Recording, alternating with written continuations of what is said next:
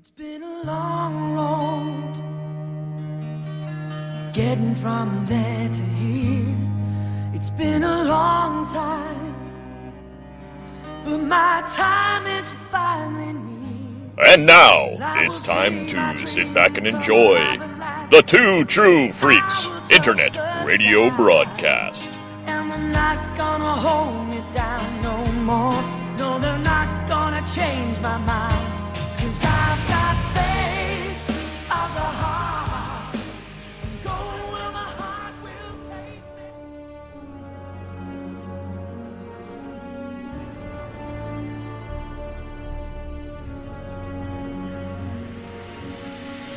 Mr. Scott, shall we give the Enterprise a proper shakedown? I would say it's time for that, sir. Aye.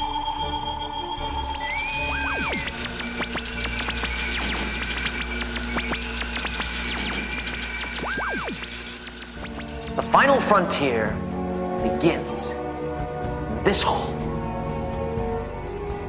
Let's explore it together.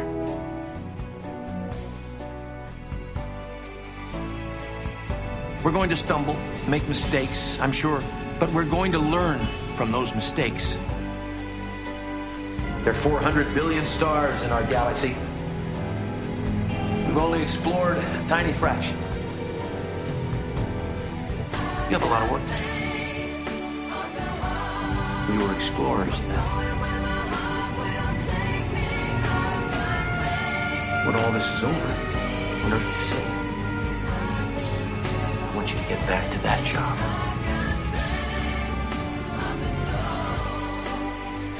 Of all the captains who will sit in this chair, I can't imagine anything being more proud than I am right now. I've been told that people are calling us heroes. When it comes to my crew, you won't get any argument from me. I've always been much better at avoiding farewells than giving them, so I'm not even going to try. Hello, everybody, and welcome to episode 49 of Star Trek Enterprise. I am Paul Spataro, and I am joined by my usual two cohorts, Mr. Andy Leland. I've still been dragged kicking and screaming.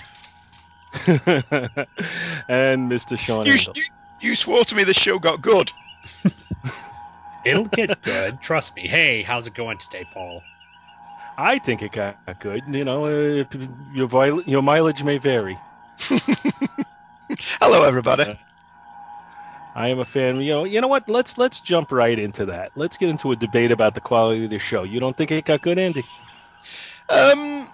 I watched. I mean, we've been watching this, obviously, but originally I only watched the first season or so before I got bored of it. I don't know what it was. I think a lot of it was my preconceptions. When it was first announced as a prequel, I got quite excited because I interpreted that as they were going to do Christopher Pike, or better, they were going to do Robert April and lead into Christopher Pike. And I had this whole grandiose idea that the show would run 7 seasons, and the first 3 seasons, because maybe they only did a 3-year mission at that point, I don't know, would be April. And then at the end of season 3, they would hand over to Christopher Pike, who would do a 5-year mission or whatever. And then slowly throughout his final couple of years, you'd start bringing in all the characters that we saw in The Cage. And the last scene of the last episode, however long it ran for, you'd see Spock. And I had this brilliant idea that that's what they were going to do. And then when it came on and it was like, this isn't that. And I was kind of disappointed in what it wasn't. But also, even now, it doesn't look like a prequel to the original Star Trek at all. And there is a fan theory for this. Have we talked about this before? Do you two know this? There's a fan theory that by going back in time, in First Contact, the Next Generation crew changed history so that Earth technological advancements were greater than they were originally, so that Enterprise altered. So Enterprise doesn't look like the original because of that. And that's why the 2009 J.J. Abrams movie also has more advanced technology than what we saw in the original Trek. Now, it's a good theory, but I actually think the technology in the original Trek is more advanced than anything in any other series. Take the 60s aesthetic out of it. Sulu could fly that ship by pressing two buttons. And by the time you get to Next Gen, Data's got his hands dancing all over the display panels. So in terms of what the technology could do, the original show is more advanced than any of them. But that's the fan theory anyway. Well, I think the episode we're covering today directly goes to that fan theory because it does directly relate to Star Trek First Contact. So I think we're going to touch on that a little bit more in depth. I think it's an interesting theory, and certainly one that was not overt and stated in the show. But I think it's an interesting theory, and it could have some merit to it. Yeah, it's also one of the thing I think that's given it a bit more weight is that Enterprise is now the only in-continuity Star Trek series with the new films that are currently ongoing. Enterprise still happened. Yes. As far as your other criticisms or theories, I kind of liked the way they went with, basically the absolute initiating of the... Of the exploration mission and having it actually occur before they were ready for it to occur because of the Klingon contact that they had in Broken Bow, I believe is the first episode. I like the way they played that. I like Captain Archer as a character. I think this is another show where the supporting cast, although not as rich as what we get in Enterprise, but they are layered characters and each have their own personality and they're not just cookie cutter, and they all have a certain amount of charisma to them, as far as I'm concerned. So I like the way the show played out. They did take a little while to find their feet. I think the first season was more of a let's go on an episodic journey. Second season, I felt like they really kind of did start to get their feet under them a little bit, and then the third episode, as we'll see when we get to that, which we're not too far away from it now, is a season-long arc, and really something that they never did in any other Star Trek iteration, and I think did it really, really well here.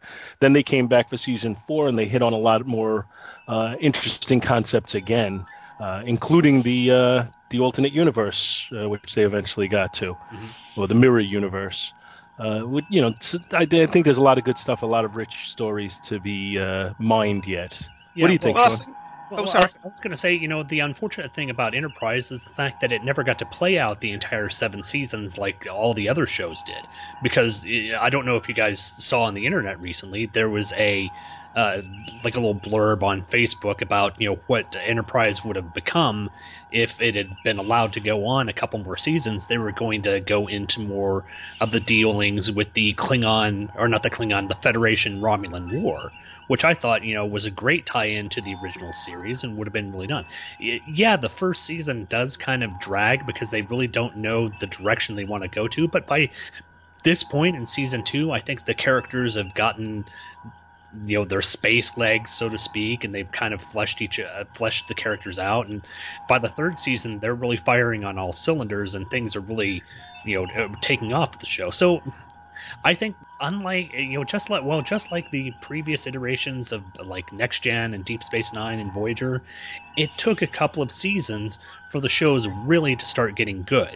And I think Enterprise actually, despite all of the setbacks and the kind of negative things that were placed upon it, it actually started getting good earlier than some of the other iterations of it. Well, the thing you mentioned about the first season, the reason it was called Enterprise and not Star Trek is the entire first season was originally supposed to be about the political machinations and maneuverings of building the Enterprise and everything that took and how that all happened. And they were trying to strip away from this idea that space travel was easy. And the final episode of the first season would have ended with the launch of Enterprise. So the reason they dropped the title was there was no Star Trekking in the first season. And then I don't know how far into development they were, but I know Paramount nixed that and said, no, we want the Enterprise launched by the end of the pilot. I also like the way the show took the Vulcan race and basically stripped them of their halos and made them a political race that sometimes was out for its own good and wasn't necessarily always concerned with the greater good of the universe. Sometimes they were concerned with the greater good of Vulcan, and that's all they were concerned with. And I kind of liked that. I think the show had some detailed storytelling, some layered stories, layered characters. This particular episode that we're going to hit on, I think the only character that you really get some feeling for is the Doctor, Dr. Phlox. Everybody else is kind of put a little bit into the background, including Captain Archer.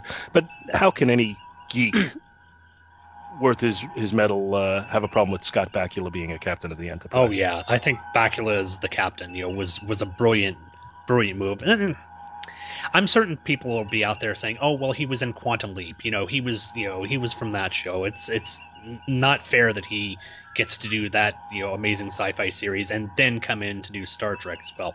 I thought he did a wonderful job as Archer, so I don't have any problems with the character, as I've said before. No, I have no problem with Bakula, and he's not Sam Beckett in this show. No, he's a completely different character, showing what a good actor he is. Yeah, and I think he had opportunities on this show to stretch his acting legs a little bit. Again, not this particular episode because he's not a focus in this episode. No, although he does, he does have his moments where he has to make some tough decisions, and gets to shine for moments, but he doesn't have a spotlight put on him at any point. No, unfortunately. But there will be other episodes, and there have been. Well, some people had a problem with To Breasts being portrayed as a sex pot. As those of us that grew up with A Mock Time will attest, Klingon women were always pretty sexy. Oh, yeah. So are you saying that if she could have, she would have gone with Stan?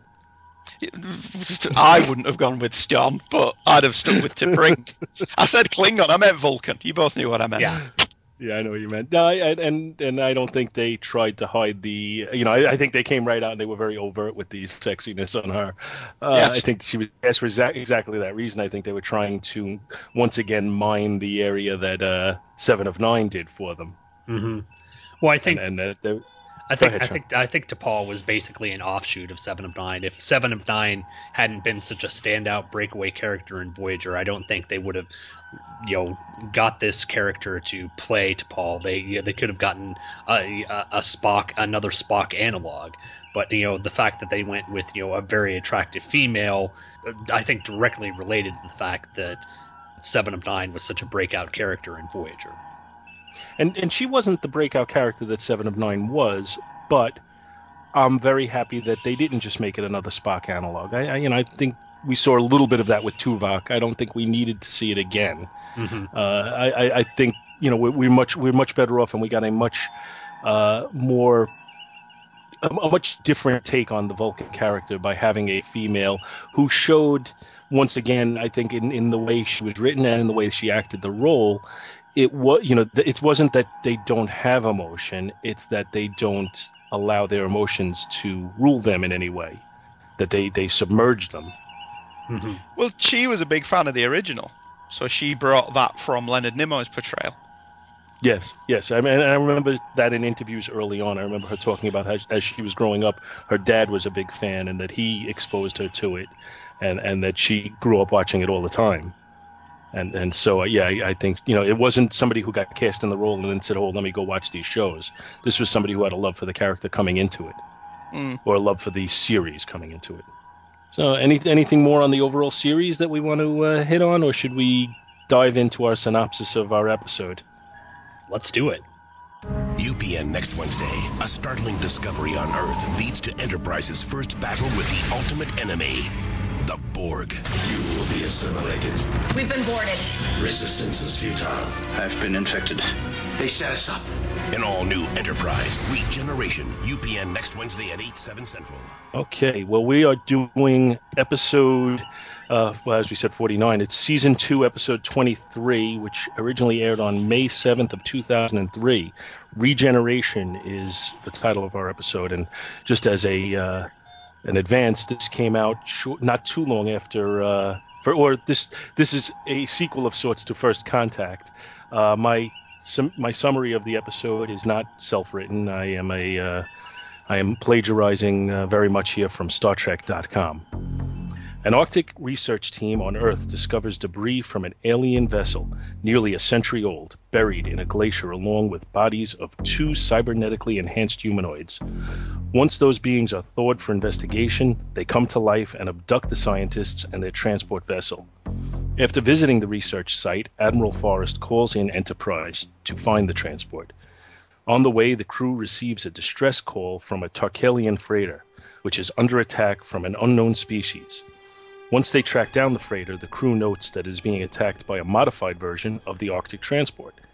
Enterprise fends off the transport and brings the two Tarkalian survivors on board. Phlox notes that they should live, but that nanoprobes from the cybernetic species have infiltrated their systems. They are being transformed into a cybernetic hybrid, and the formerly human researchers are most likely going through a similar transformation. Phlox is attempting to come up with something that will slow the nanoprobe's progress, though Phlox doesn't believe these beings are a danger to the crew. Archer orders Reed to post a guard in sickbay.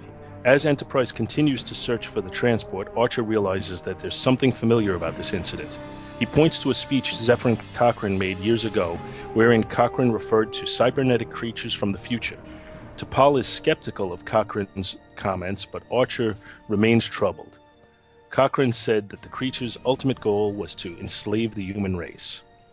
Back in sickbay, Phlox is attacked by one of the cybernetic beings who injects him with some strange tubules. The two altered Tarkalians also attack the security guard and escape.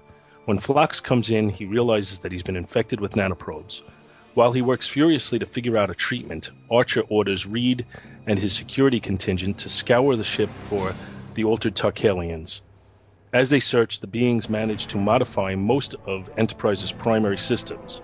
When Reed finally tracks them down, phase pistols seem to have no effect on them. In fact, they're able to adapt very quickly and shield themselves from weapons fire. Desperate, Archer is forced to seal the modified Tarkalians off from the rest of the ship and eject them into space. Soon, Enterprise manages to locate the transport and sets out after it. While Trip and Reed prepare for the inevitable encounter with the strange beings, Archer and T'Pol wonder if they'll be able to save the now altered humans aboard the transport. Meanwhile, Phlox has figured out a way to reverse the transformation. He will need to subject himself to an intense dose of radiation. If the procedure should fail, he warns Archer, the captain will have to end Phlox's life. The crew finally tracks down the altered transport, which has increased in size. The transport targets the modified systems on Enterprise, effectively shutting the ship down. An incoming transmission informs the crew that they will be assimilated. Resistance is futile, but Archer isn't ready to give up just yet. He and Reed transport over to the ship, determined to shut it down. While there, they encounter the now altered Arctic researchers, as well as other cybernetic life forms that used to be human. Reed and Archer head for the ship's EPS manifold, fighting off these life forms all the way. They manage to attach several charges to the manifold, then transport back to Enterprise. Once they do, the charges explode, ripping through the vessel. Still, Reed notes that the systems on the transport are quickly restoring themselves. With Enterprise's weapons coming back online, Archer orders Reed to target the transport's warp core. Enterprise fires and the transport explodes. Meanwhile, Phlox has managed to cure himself using the radiation. His experience has left him somewhat unsettled, however. He tells Archer and T'Pol that while he was infected, he seemed to have a connection with the rest of the aliens, as if he was part of a collective consciousness. They seem to be trying to send some sort of message. As Archer later deduces, the message was actually a set of coordinates. The creatures were telling their homeworld how to find Earth. Though the danger seems to have passed for the time being, Archer worries that he's only postponed the inevitable invasion.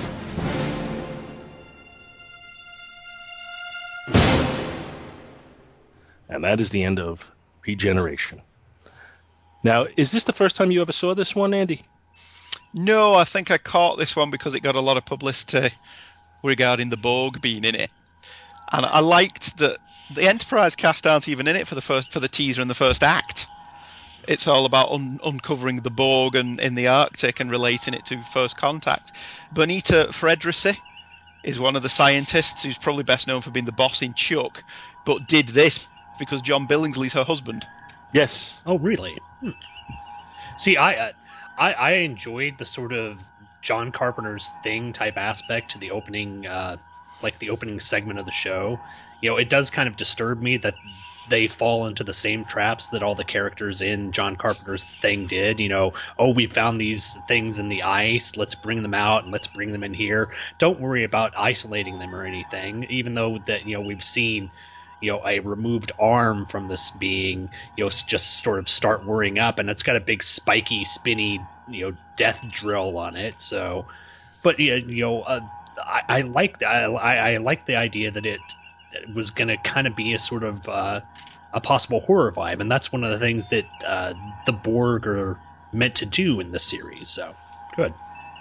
Yeah, I love the horror vibe in this, and I think the first third of the movie is written as a horror movie and directed as a horror movie, and I really like that feel. And I like, you know, you did hit on the point that basically they make the stupid decision, but it's not just that they just make the stupid decision and that's it.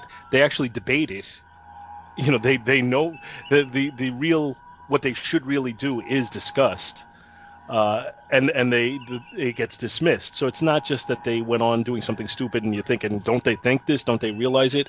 And I even like the fact that the one scientist points out they don't look very friendly, and we don't have to have the obligatory, oh, don't judge a book by its cover discussion. They don't bother going there. Yes, they do look threatening. I'm sorry. End of story. We don't have to, you know, get into a whole political debate there. No, exactly. Yeah, these guys don't look like they're going to do us any favors. Let's not take them inside. But you know what? You got to wonder, from a story point of view, had they done what he originally said, kept them on ice, now would they have potentially brought them somewhere where the Borg, when revived, because they were going to be revived eventually anyway, would have maybe overwhelmed the defenses wherever they were, because the people holding them wouldn't have known what to do. They would have brought them maybe into a regular security compound where the Borg might have had the ability to escape anyway, and would they have then had access to a greater number of people to assimilate, and would the story have maybe ended even worse?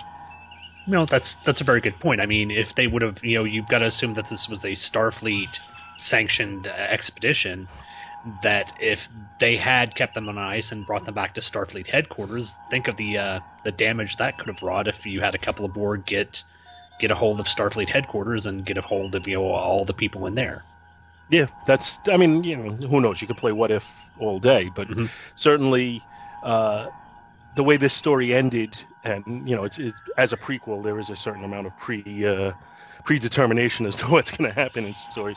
But as it ended, it didn't really change history dramatically. But had they done it differently, maybe it would have. Yeah, see, I kind of disagree with that. We've got it on record, though, that we have had knowledge with a Borg before. Even if we never actually find out the name, there's enough assimilation mentioned and the description of them that it kind of makes it that when Picard meets them in Q-Who, you've got to wonder why he has no record of it. So that it doesn't alter history on a big level, but you're getting to Q-Who, and there should be something in the history banks about, at some point we discovered this cybernetic organism that talked about assimilation, because Data only searches on keywords. Whenever he sits at his computer and searches for information in the past, as have we ever done this before, presumably you would have typed in assimilation. Well, you got to keep in mind the whole timey-wimey aspect of things, though, because these are the Borg that were left after the episode of First Contact. And those are Borg who traveled back in time from the First Contact time period in Next Generation, which would be before Q-Who. Well, it'd be after. So, no, it would be when First Contact takes place. Excuse me, afterwards. I'm sorry. Yeah, after Q-Who. Yeah. So in theory, from a time travel point of view, the events of Q-Who happened, then First Contact happened. These Borg went back in time, and now, much like the J.J. Abrams Star Trek, we're creating almost a new reality here. So the event. So you subscribe to the time travel idea that alternate realities are created instead of the linear progression of this has to happen to create the future that we're in. Well, if we're going to go with the Star Trek that has been given to us for the last whatever, 5-6 years, they are saying it's alternate realities. Which fits in with that theory. Yes. That maybe and having the Borg... It's a theory that, quite frankly, I had not thought of when I first saw this episode. Yeah, but by having the Borg, maybe we did evolve more technologically than we did originally. Oh, time travel stories make your head hurt, don't they? Mm-hmm. They do, and that's what's so wonderful about them, though. Yeah. Well, and that, and from a one point of view, is, you know, Zefram Cochrane did discuss the Borg, but they dismissed him. So, you know, they dismissed it as, you know, yeah, he's a guy who drinks heavily, who's talking about this race, and we're going to just ignore it, and because we know he makes up stories. Mm-hmm. so he wasn't taken seriously at all. Which is a shame, because if they'd taken him seriously... Well, maybe, you know, if they had taken him seriously, we would seen, you know, a much more severe buildup of weaponry and defenses and, you know, technology that the Federation would have gotten to, because they had this encounter with this species that was could easily overthrow the ship with just 2 people. So, in theory, could that be the alternate universe created in the Mirror Universe? Interesting. See, now I've always there's a theory that John Byrne put forward on his website that in his head the Mirror Universe was the alternate universe that Kirk and Spock stopped from happening in City on the Edge of Forever. The universe where Edith Keeler doesn't get killed and therefore prevents America from entering the war, leading to a world where Germany win, ultimately leads to the Mirror Universe, which I thought was a fantastic theory. That is very cool to think of. No, I could get behind that. That's an interesting idea. Of course, it's Byrne. He's very clever when coming up with that kind of stuff. But it's the Marvel Comics what if theory of the universe, where every decision there's a universe out there where it played out both ways, and each time that happens, there's an alternate universe created, and therefore there's an infinite number of alternate universes out there. Or it's like Sliders, which is crap. Sorry. Yeah, well, I mean, and like Andy said, though, you know, that if you start contemplating every possibility based on time travel, especially if you do it in this theory that there's alternate universes created, you know, eventually your head's going to hurt enough that they're going to have to put you in an institute somewhere. Yeah, exactly. You know, I mean, there is the alternate theory where, you know, the ultimate fates are inevitable, and yeah, you can, you know, that time is a river, and basically, if you go back in time and do something, it's like throwing a pebble in the river. Yeah, it might change the stream for that tiny little area, but then ultimately, it's going to go right back on course. Mm-hmm. Yeah, this is something we should cover on a Doctor Who podcast, probably. What, time travel? Oh yes. What was it? Somebody posted on Facebook this week about something about time travel, and it was somebody who is a big Doctor Who fan, and they were like poo-pooing time travel, and they were like, really? You're going to say that time travel is a bad thing? I don't remember, but somebody did it on Facebook. I didn't catch that, unfortunately. But, one thing is, I thought the Borg were portrayed, on the negative end, I thought they were portrayed a little inconsistently in this story. They very quickly adapt to Malcolm's weapon when he first goes after them. Then he just basically creates a stronger weapon, and they don't seem to adapt to it at all, which is not really Borg-like. Well, no, because in Best of Both Worlds, don't they say we have 2, maybe 3 shots at most? Yeah, and that was with the modulating weapon. Yeah, before they will adapt to it. And Reed doesn't know that at this point. Yeah, exactly. So that's a little inconsistent. And also the amount of time it takes to be assimilated is really exaggerated in here, because we've seen situations where they get those tubules in them on other episodes, and they immediately begin to convert to Borg, and within a few minutes they're part of the collective and proceeding. Meanwhile, you know, Dr. Phlox has time to experiment and figure things out and cure himself. That's just not consistent with what we've seen from the Borg in other episodes, unless we believe that maybe somehow these nanoprobes have been slowed by a century frozen in ice. Well, which is possible. We could also go by the idea that Phlox's biology is keeping the nanoprobes at bay. He kind of mentioned that as his immune system was trying to fight against the nanoprobes. So, maybe different species have different reactions to the way the nanoprobes affect them, and some species, don't have enough immune defenses to fight them off. So maybe it's just a Denoplian thing, or whatever race he is. I think it's Danubian. Danubian. That makes sense, or that rings true. I'm not even sure if that's the right word, but somebody can email us if they. Oh yeah, if I'm sure they will. I like Dr. Phlox a lot in this one. Mm-hmm. He's an excellent character. He's very similar to Doctor what's his name, the hologram doctor. Oh yeah, Robert Picardo. He is a very. They seem to be kindred spirits in many ways. Yeah, Phlox is my favorite character in this episode, and maybe overall in the show. He's just very no nonsense. He states things boldly, and when he got assimilated, I was like, no, I don't want to see this happen, because he is by far one of my favorite characters in the show.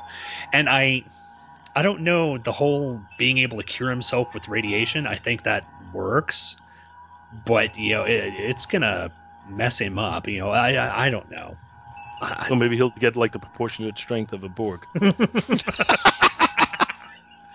Awesome. I think Phlox, in many ways, as far as how he's written, not as sinister in many ways, but he's written similar to the character we just discussed on our other show, Garrick. I think he always knows more than he's letting on. He's always got a little tale to tell that has a subtext to it that kind of goes to the reality of what's happening, and I think he might be the best character on the show. I agree with you on that, Sean. Hmm. Yeah, he's certainly the best one in this episode, but that's largely because the majority of it takes place in sickbay, so he has a lot to do once we get past the opening, which is very reminiscent of Tomorrow is Yesterday, which was the original Trek episode. It's one of the only ones that opens without you seeing any of the bridge crew. The fact that this went so long without you seeing the Enterprise crew actually amped up the tension, and I quite liked that a great deal. I'm not sold on the uniforms. I'm still think these funny little jumpsuits don't really do it for me. But Dr. Phlox was great. Even Malcolm Reed seemed to get quite a lot to do in this one.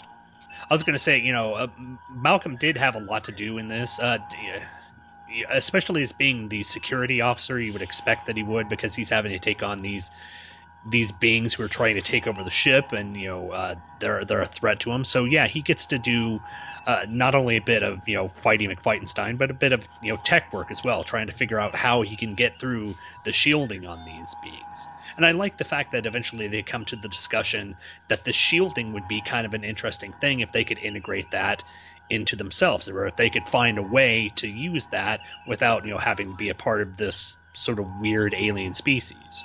Yeah, I was going to change it, because I was going to touch on what Andy said about the uniforms. I think the uniforms are effectively kind of just taking it, and Starfleet hasn't been created yet, really.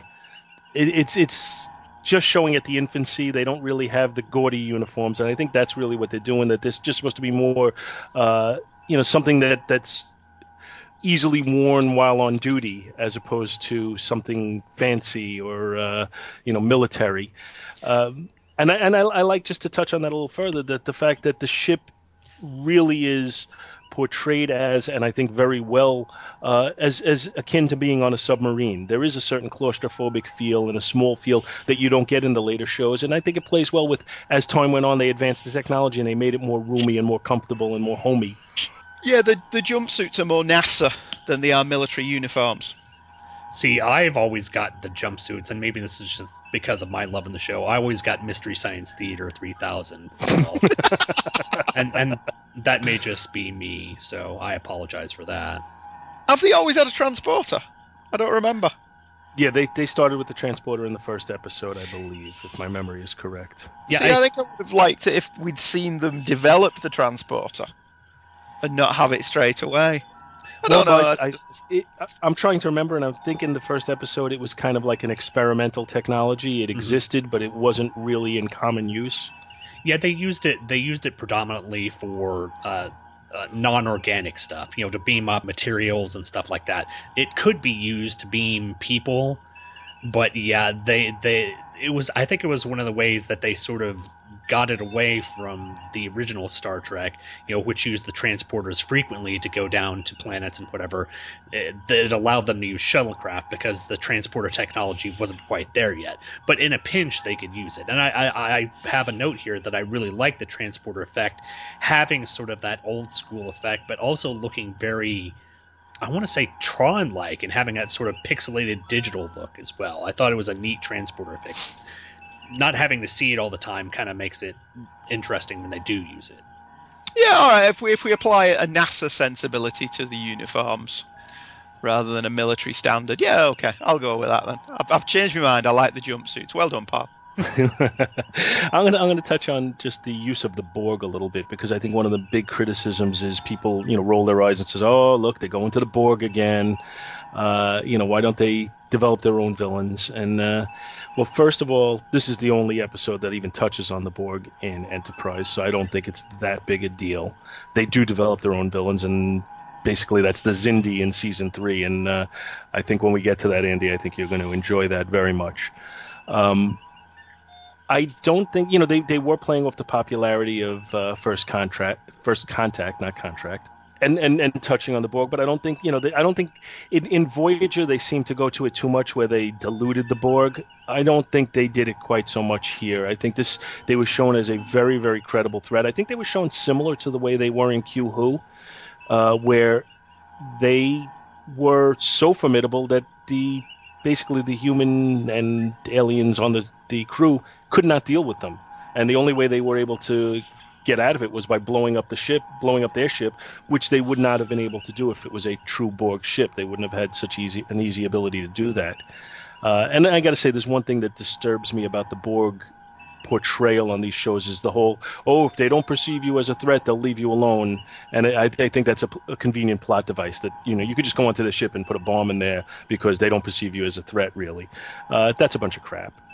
They're looking to assimilate everybody. They see you on your ship, they'll take the 2 seconds it takes to assimilate you, and then they'll go about the business they were on. I never thought that was a realistic thought line. I thought it was more or less, like I said, just a convenient plot device so that they could have an out every once in a while. Yeah, that does kind of sound right, because yeah, how difficult is it for them to shoot out the little tubules out of their hands, pop you in the neck, all vampire Dracula like, and then go back to what they're doing. Yeah, it's a plot convenience, but it allows them to get away with sneaking around on the ship without people getting taken over. But overall, I'm saying this is a really good episode of a very underrated series. Hey guys, before we go, I'm getting a weird message. I think it's coming in from the Delta Quadrant. Maybe it has something to do with the Borg. Hold on.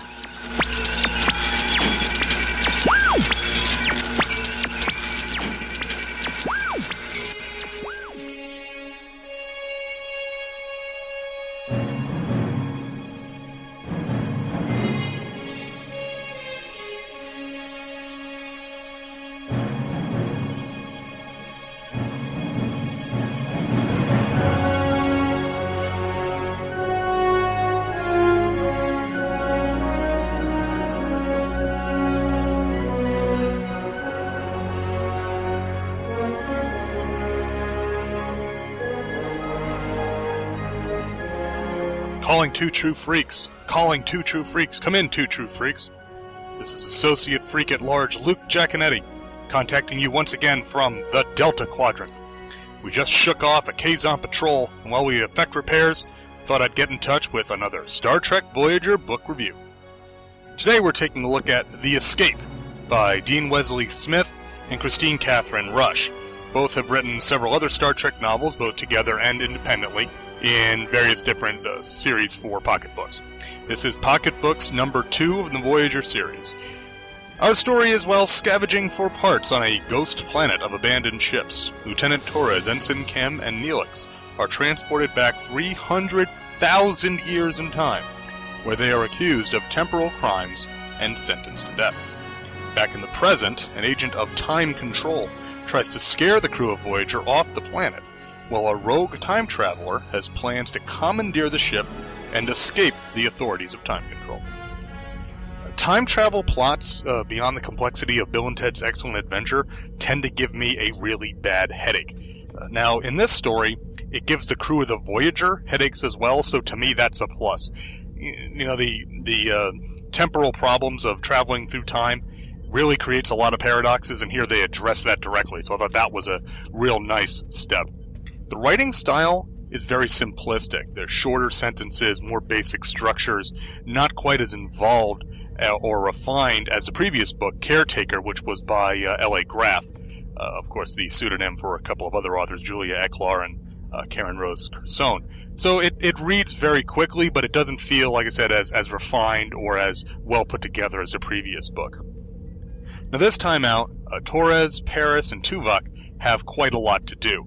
Torres is, of course, in the party that's been sent back in time. Paris and Tuvok are working on the... they're working together in the present. Chakotay, once again, though, is not given a very big role. He has a few scenes here and there, but ultimately he's more of a background player once again. So the question I have is, looking back at this, was the writing on the wall here in these early days that Chakotay was not a very interesting character and they didn't really know what to do with him? You know, I haven't rewatched the early seasons of Voyager, so I can't confirm that from rewatching the show. I'm only going off memories. And I seem to remember Chakotay having more to do, but in these early books, he's been kind of a bit player. Talking about this being early on, there's an interesting bit here. The Doctor is called Doc Zimmerman, which keeps in line with the pre-production information for the show, which identified him by that name. This, of course, was dropped by the time the series went to actual production, but stuff that was in the pipe before the show actually aired, like this book, and a lot of press kits and stuff, still refer to him as Doc Zimmerman. It'll be interesting going forward to see when all those references finally end. Overall, this story could work as an episode, probably a two-parter, because there's a lot of talky, costumey type scenes, and that would work well on a set. But it would be frustrating as an episode, even a two-parter, because a lot of the exciting bits don't actually happen, because one of the gimmicks of the plot is that every time Torres and Kim and Neelix make a plan to do something, their plan is stopped before it even happens because time control jumps back in time to before it happens and stops them. So they talk a big plan, and then time control comes in and said, "Oh yeah, we went back and stopped you, so you never did that." So that's just going to get frustrating watching that because it's going to be a lot of talking without much action as a payoff. It's a good story. It's not on the same level as the previous book, Caretaker. Yeah, we get less character insight, less action. It's more of a concept piece than anything else. It's still worth reading if you're a Voyager fan, because it's got a really novel setup and a unique problem for the crew to solve, but, if you're not interested in the time travel plot, you're not going to miss anything by skipping this book. The next book is Ragnarok by Nathan Archer, and I'll be very interested in seeing this and see how it compares and contrasts with Caretaker and with this book, and now I got to see if I can talk my wife into watching some of this show with me. Yeah, right. Alright guys, I'm out of here. Our repairs are done. Next time I get to a broadcast beacon, I'll send you another message. Till then, stay safe out there.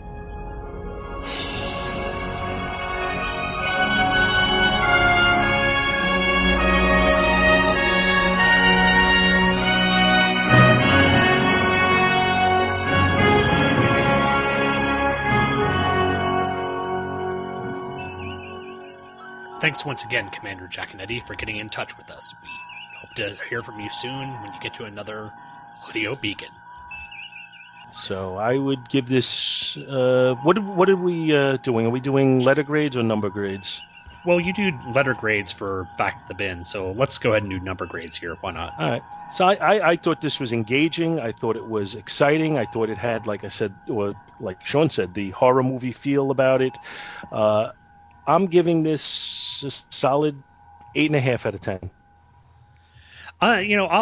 I'll go around the same. I was going to say an 8 out of 10. I really enjoyed the opening third of the show having nothing to do with the main cast. And to be honest, if the main cast was only tangentially about it and it was kind of a horror movie type thing, like The Thing, I could have enjoyed that as well. But that it eventually moved into the Enterprise cast and how they dealt with this alien race they have no idea what what's going on with.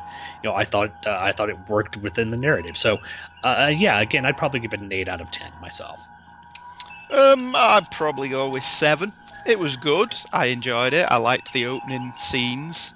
It wasn't as good as Carbon Creek, which I think is probably my favourite one from this year. Okay. So far. But yeah, and also I want to give room for growth, because it's my understanding seasons 3 and 4, particularly 4, are much better than 1 and 2. And as I end every review, I do have to note that every episode would get a half point higher from me if they had a different theme song. See, if they had the theme song from In a Mirror Darkly every week. Ooh, oh, yes. Yeah, that was a good one. I should note here, too, I forgot one of my notes on this was I like kind of the way they played with the score from First Contact when the Borg were on screen. And, yeah, well, that was a nice touch. Kind of made use of that. I thought that, you know, it set a good mood. It definitely has a horror feel to it as well, so I think it played very, very well in here, and it was also a callback. Oh, yeah. All right, is that it? I think that is. I think we've got an episode wrapped up, sir. Yeah. All right, well, once again, it was a pleasure. Everybody should tune in again next month. I don't remember what episode is next, but we'll do the next episode, whatever one that is. Whichever one shows up.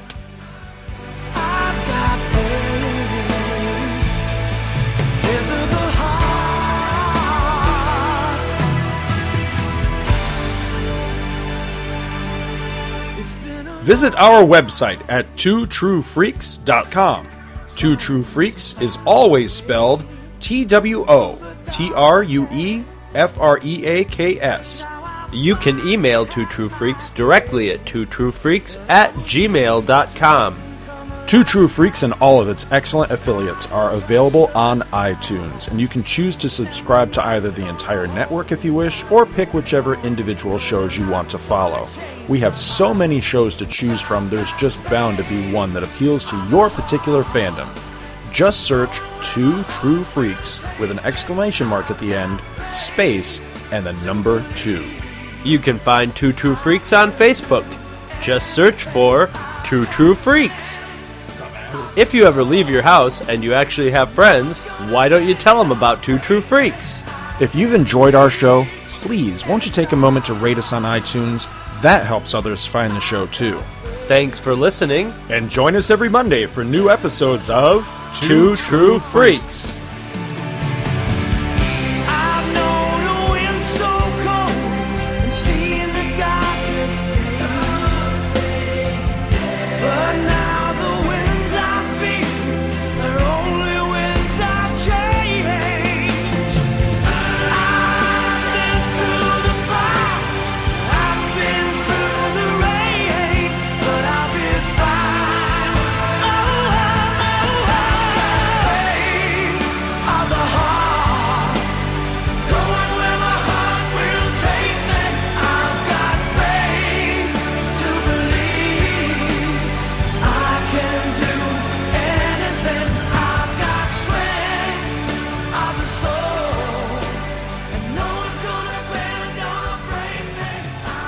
We were finally invited aboard one of these spacecraft, which landed near Ann Arbor, Michigan on October the 24th of 1954.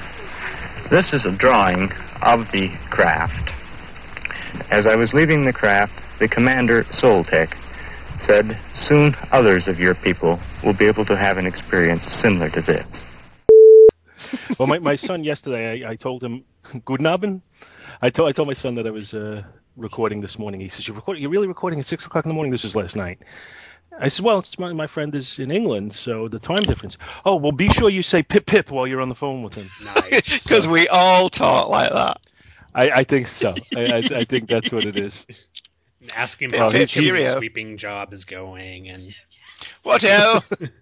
if he'd like to go fly a kite. Yes, we get it. Mary Poppins, blah blah blah.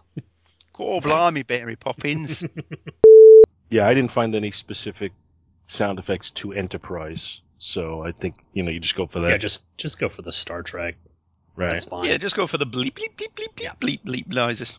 Or I may just cut that out and just repeat it over and over again on a loop, because you did that so well. Bleep, bleep, bleep, bleep, bleep, bleep, bleep, bleep, bleep, bleep, bleep, bleep, bleep. There you go.